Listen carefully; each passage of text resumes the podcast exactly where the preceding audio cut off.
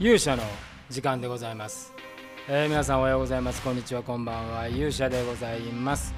えー、本日は2月22日月曜日でございます、えー、今日もあったかい一日でございましたね、え私今日は少しだけ外に出ました、え花粉が飛んでまいりましたね。えー、まだあのそんなにねこう毎日こう外に出るわけじゃないんでまだ症状が悪化をしてるわけではないですが確かに花粉を感じて、えー、おりました、えー、このままねなんとかあの強度の花粉症を逃れたいところでございますけれども、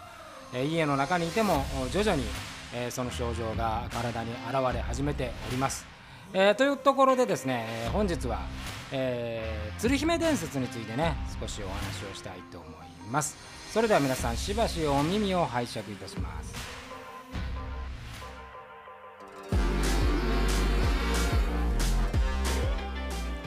えー、ということでございまして、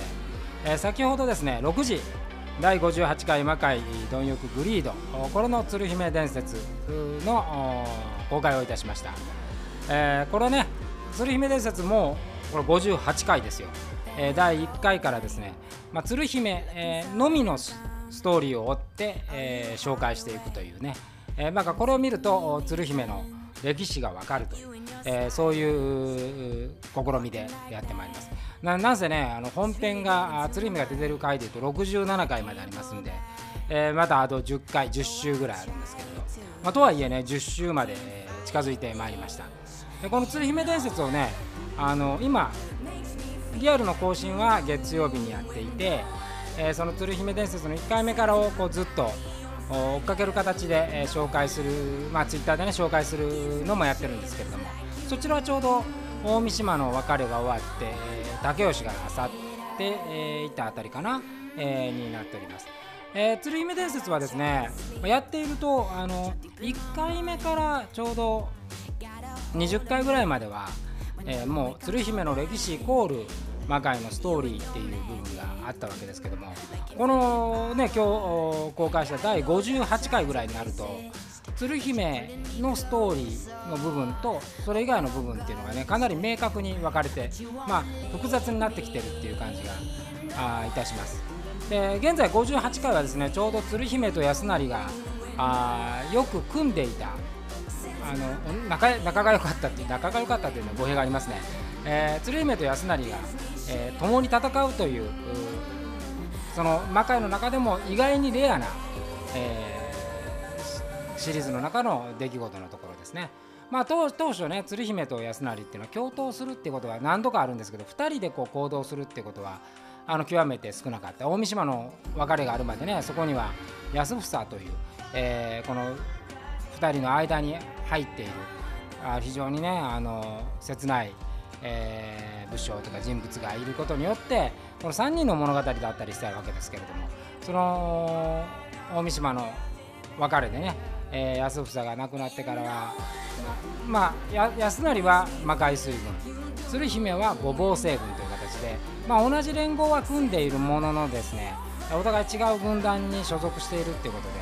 全体の中で共に戦うことがあっても2人で行動するっていうことはあまりなかったんですね。魔界って本当長い歴史の中ですよ、えー、この 50, 50回中盤ぐらいからやっとそういう回になるっていう状態でございまして、えー、この鶴姫と安成の信頼関係というものがあ築かれていくというそういう回でございます。でこの後例のね、えー、滝夜叉との絡みがね後半出てくるんですけどちょうどこの貪欲の辺りは里見八犬士が中心の回でございまして、えー、いわゆるこの7つの大罪、まあ、実際は8つの大罪だったわけですけれども、えー、その8つの大罪のタイトルを、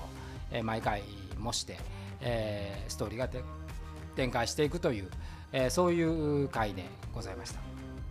でこの鶴姫伝説をねあのこう今後半ずっとやってるとですね、えー、前半とやっぱ違ってこう魔界の1回1回1回のところに関して言うとやっぱ別のまとめもいるかなというふうにね、えー、思ってきました。えー、で鶴姫の歴史を追うのとその魔界全体の歴史を追うのとってまたこう違う見方がね、えー、できるんで、えー、そういうのもちょっと必要かなと。まあいろいろね、あの、こう YouTube とか Twitter っていうのは、まあ、それなりにね結構悩んでたわけですよどうどういうふうに運用しようっていうのがあるんですけども、あの Twitter の方は最近割り切って、まあ、魔界の歴史と魔界の仕組みをまあひたすらあ、まあ、配信しようと。えー、まあツイッター見てくれると、まあ、魔界のその登場人物であったり、